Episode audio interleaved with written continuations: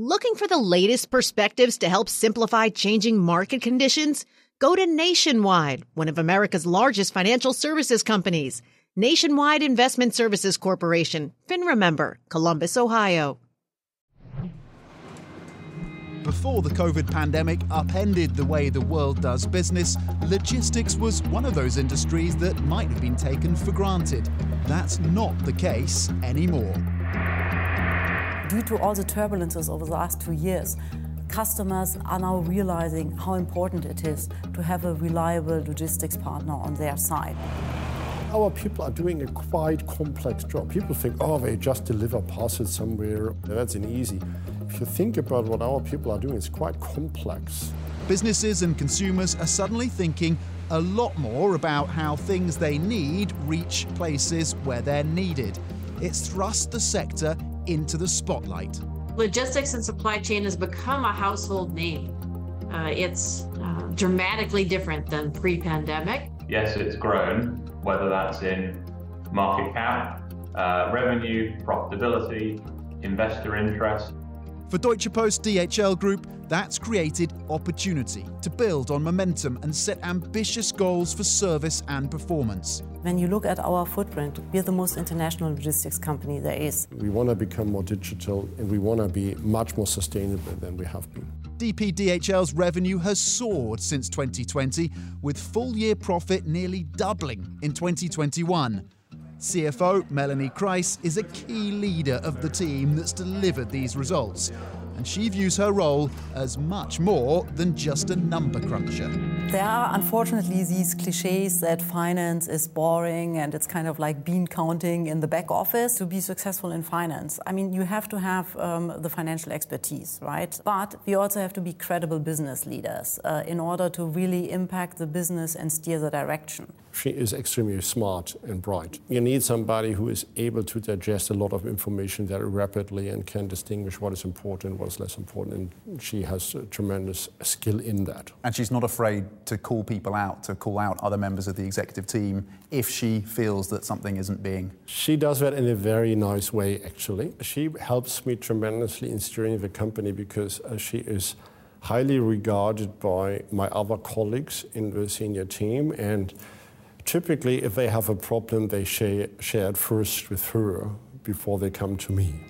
When I think about the conversations I have with Frank, the shortest part is actually about the analysis and the facts. Um, it's more the debate about, okay, on that basis, what are the options? What can we do? My role is essentially saying in three sentences what is working well in this company, uh, where do we have challenges, and what should we do going forward.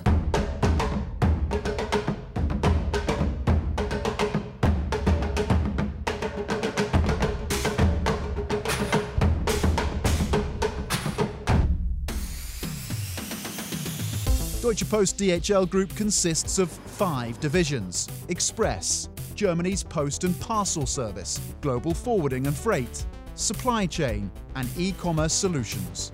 Each of these segments has seen revenue growth in the last four years, while the surge of e commerce volume during the pandemic has had a direct impact on the trajectory. Yeah, we see e-commerce as a very structural and fundamental growth driver for us as a company. What we now saw under the pandemic was a structural acceleration. It uh, took us forward to a point in terms of e-com penetration, which we probably would have reached under normal circumstances in three years' time. So it was a big step forward. DPDHL was well prepared to take this step. The company's strategic plan recognized e commerce as a growing trend in the logistics landscape but no one could have forecast the speed and breadth of the transformation. But we are now seeing that um, uh, also under the pandemic, um, not only domestic e-commerce has taken um, a faster growth trajectory than anticipated, but also cross-border e-commerce. Um, and we see that very clearly in our Express network, but also in our e-com solutions division. What are the other big structural shifts that you see on the horizon? Is it e-commerce B2B? Is it increased trade? As globalization restructures? What are the shifts that you're seeing? The whole B2B e-com is still at a very early stage. Mm. Um, so we believe that there will be a, a, huge growth opportunity there. And we also see that when we're talking to our customers now.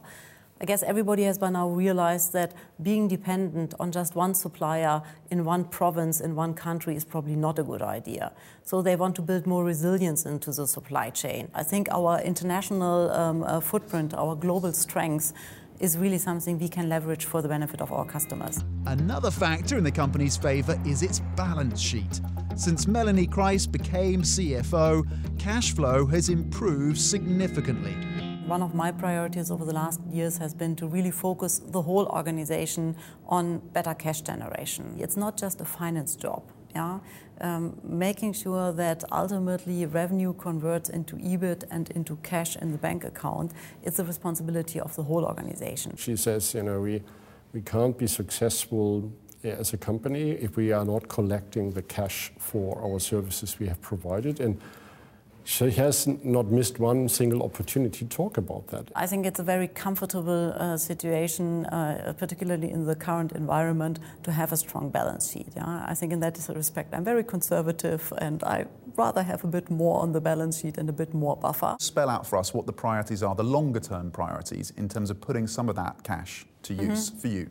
The first priority here is organic growth. We clearly indicated also with our CapEx budget, 12 billion for the next three years, that we will keep investing into organic growth. We are very focused on our regular dividend payment. And then if there is something left, um, which is fortunately the case at the moment, uh, we will think about inorganic opportunities and we will also think about other means uh, to allow our shareholders to participate. That is why we are currently running a 2 billion euro share buyback program. Inorganic opportunities include M&A, like the recent purchase of beverage shipper Hillebrand. But deploying cash is always subject to careful consideration. Does Melanie ever turn around and say no when you're pushing through or pushing for a particular package of spending? Uh, yes, she does that quite often, you know, because she has she, you know, she is a person, and that's great if you have a CFO who is risk averse, because you need somebody. You know, the business is always too optimistic. Melanie might be something too pessimistic, but that's a very healthy discussion. And if we then jointly come to the same conclusion after a debate, then we are probably in the right spot. How often do you find yourself saying no to divisional heads? so when I kind of like was promoted into the uh, CFO position, my team gave me a stamp with kind of like rejected. Uh, it sits on my desk. Um, I think the fact that people know it sits there um, already has instilled quite a lot of discipline uh, in, in the organization. Um, so I think um, uh, when uh, I get a proposal, it has also gone already gone through a number of iterations um, and is normally of such a high quality that I don't need the rejected um, uh, stamp too often. For the time being, Kreis should be able to keep that stamp in a drawer. CEO Frank Appel has expressed a commitment to service quality and confidence that customers will accept higher prices that come with it.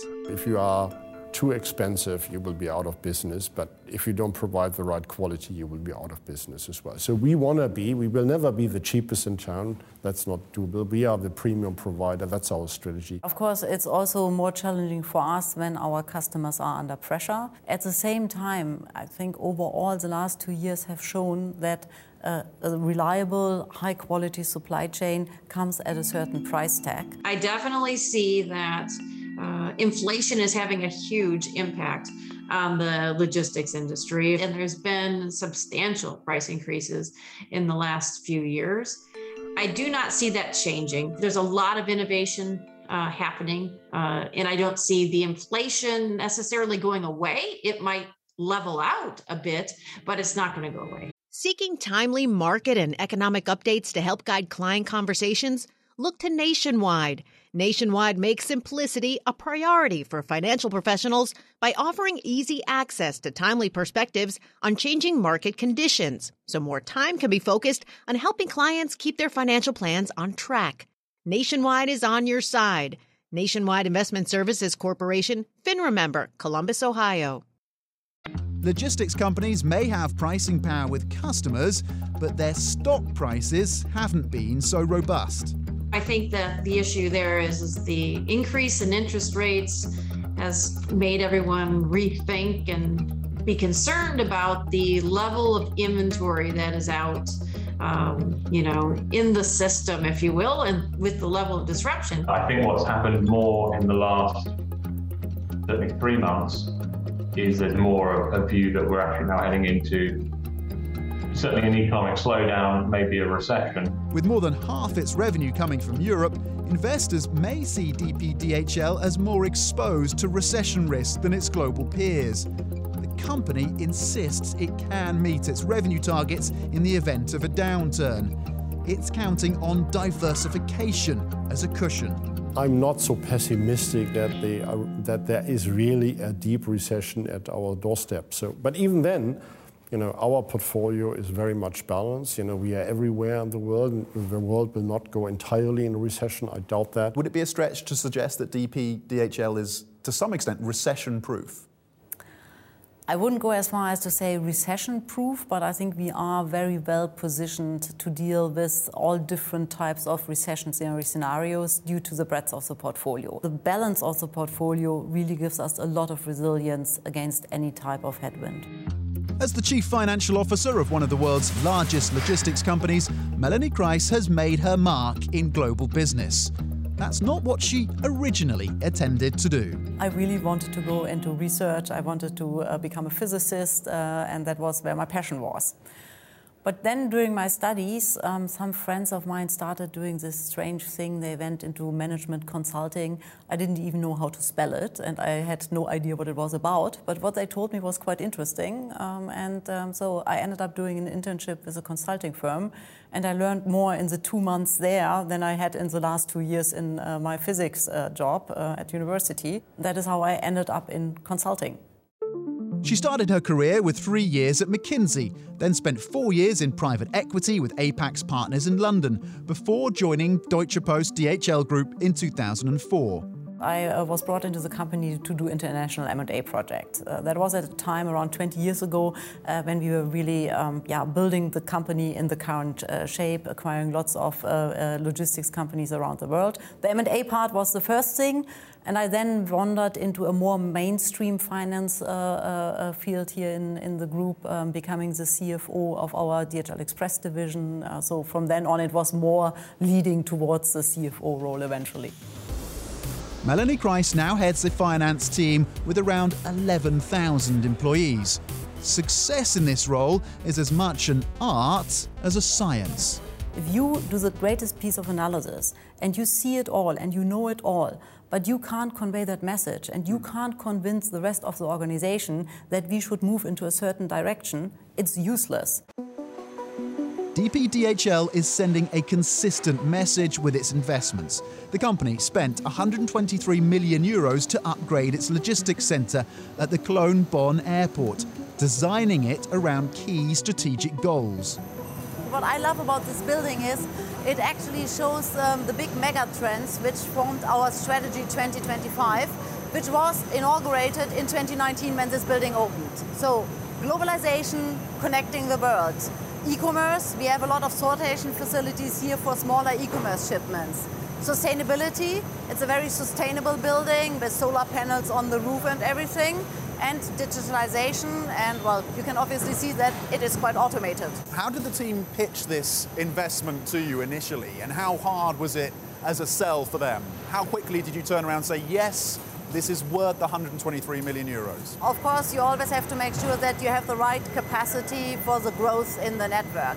And at that time, they came and said, hey, we will really see a strong growth in e commerce volumes on top of the regular B2B growth. We need more sorting capacity. We need this building. And of course, there are always debates does it really have to cost 123 million euros and so on. But fortunately, they convinced us because then with COVID and the volume surge, we urgently needed the capacity. At the same time as COVID accelerated demand for logistics services, disruptions in the labour supply hurt productivity. Advances in technology, like this digital sorter, have helped offset some pressures, but automation also raises questions. Does this tell us that as the business grows, this is going to become a more automated business, that there's going to be less need for labour, for workers? Well, you still see people here, and I think what you can nicely uh, uh, witness here is the combination of technology which supports people. So, for example, when you look at the customs area, It used to be a very manual and sometimes confusing process. Now the people are supported in picking the right shipments for customs inspections by light and they are automatically sorted in this sorter to go to customs inspections. So it is also helping the people um, with the jobs they're doing here every day. We always said, you know, in 2019, 20, you know, we might get one third less jobs in the current setup until 2030 if we digitalize the organization. But we are very sure that our company will be at least 50, maybe 100% bigger, and we will have more jobs to offer than now. At the beginning, of a couple of years ago, when we started that journey, people said, oh, you know, I might lose my job. I haven't heard that in the last two years in, as a question in any town hall. This airport hub also showcases DP DHL's aviation fleet, which boasts more than 320 dedicated cargo aircraft. Own the biggest chunk of our aircraft, but we also have short and medium and long-term leases. And with the growth in our business, we anticipate that the uh, uh, fleet will keep growing. You've talked about investing, Yes. of course, in, in sustainable fuel. Yes. When does that when does that come online? How significant is it? Is it just the critics might say that's just window dressing around a part of the business that is, of course, very, very carbon uh, intensive, at least a Yeah. lot of emissions. Yeah, so the, you're absolutely right. The problem with our beautiful aircraft is the CO2 emissions. And um, when you look at our overall CO2 emissions, two thirds are from aviation. It is about flying these birds with more sustainable fuel. And we said that we are really willing to spend billions on it. Uh, we now really hope that we will see the uptick in supply over the next years. Spending billions isn't vague hyperbole. The company has pledged to put 7 billion euros towards sustainable technologies and fuels by 2030, with a goal of climate neutral logistics by 2050. Sustainability makes good business sense anyway, especially if you are in a business that is um, energy or fuel hungry. There's a compliance element that not just operators in the logistics sector need to consider, but also their customers. So being transparent becomes part of the service about their impact on um, the globe. We had a lengthy discussion. Should we make a financial commitment how much we want to invest for the next decade in our sustainability? And we had a long debate. Is it right to say we want to invest 7 billion until 2030? There were pros and cons. But that was a very intense discussion Melanie and I had, where we finally came to the conclusion that this is the right number, this is the right approach. We convinced our colleague, and that's the reason why we are where we are, where we are seen as somebody who really commit. There are not that many companies who have quantified their future investment. Deutsche Post DHL Group CFO Melanie Kreis is often named to lists of the most powerful women in business. And while men still outnumber women as finance heads of large companies, there are signs that the balance is shifting. The number of female CFOs across major US companies has risen to an all time high, according to a study by Crist Kolder Associates. And executive search firm Cowen Partners reports that 36% of new CFOs hired by notable companies in the first half of 2022 were women. I asked Melanie Kreis if she's encountered obstacles as a woman rising through the executive ranks.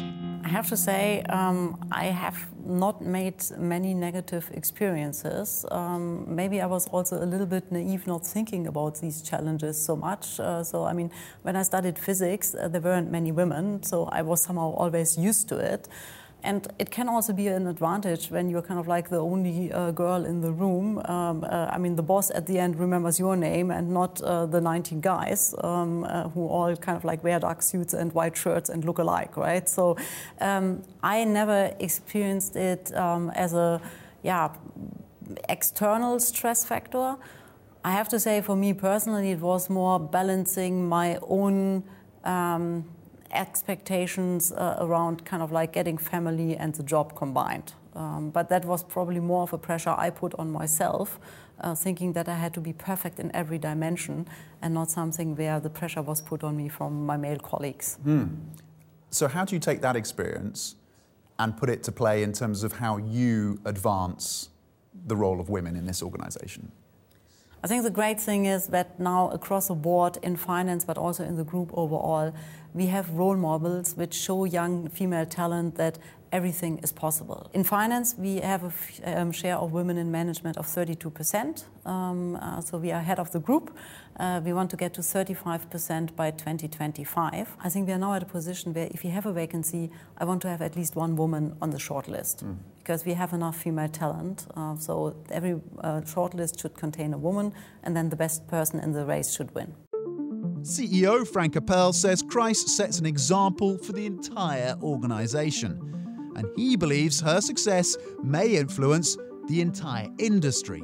She has proven that she is an outstanding CFO, and she's definitely a role model in many dimensions. That you, you know, what I like about there, she is still, you know, a very warm and nice person, and that makes such a big difference. So you can get to that level without compromising on how nice you are as a person. I think she's a great role model, and I hope that this has had positive impact for many of us.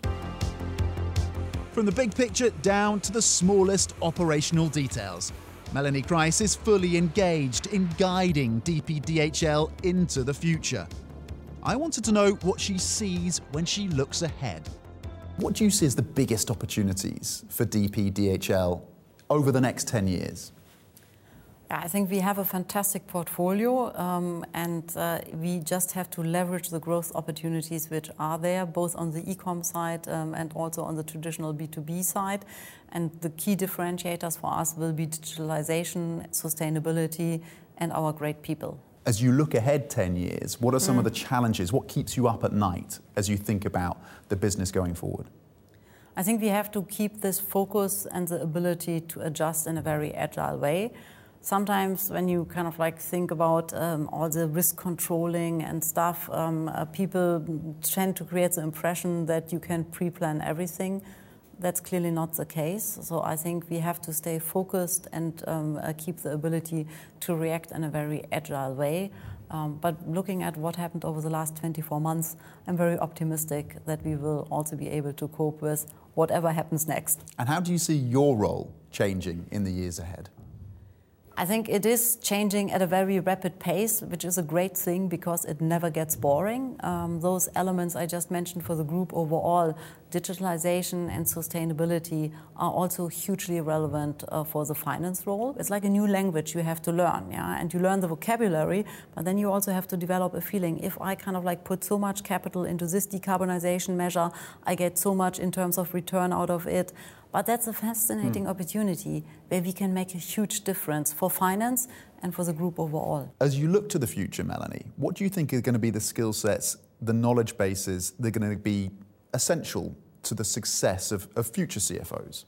I guess probably the two most essential new skills will be to get even better at lifelong learning because we will have to learn so much new stuff every year be it in the digitalization area, be it on sustainability. So this ability also as a 50 year plus old person to keep learning and keep the curiosity, I think that is going to be super essential. And the second element will be being a great team player. The world is complex, you can't know it all, so you really have to work even more strongly with your team. What advice would you give to someone who's just recently been appointed CFO? That's a great question. I think I would probably simply say be curious and ask as many questions as you can. Try to learn as much as possible, not only in the finance area, but get close to the business. Try to really understand the business because only when you are close to the business and you understand the fundamental profit drivers will you be a really great CFO. I'm Tom Mackenzie. This is Bloomberg.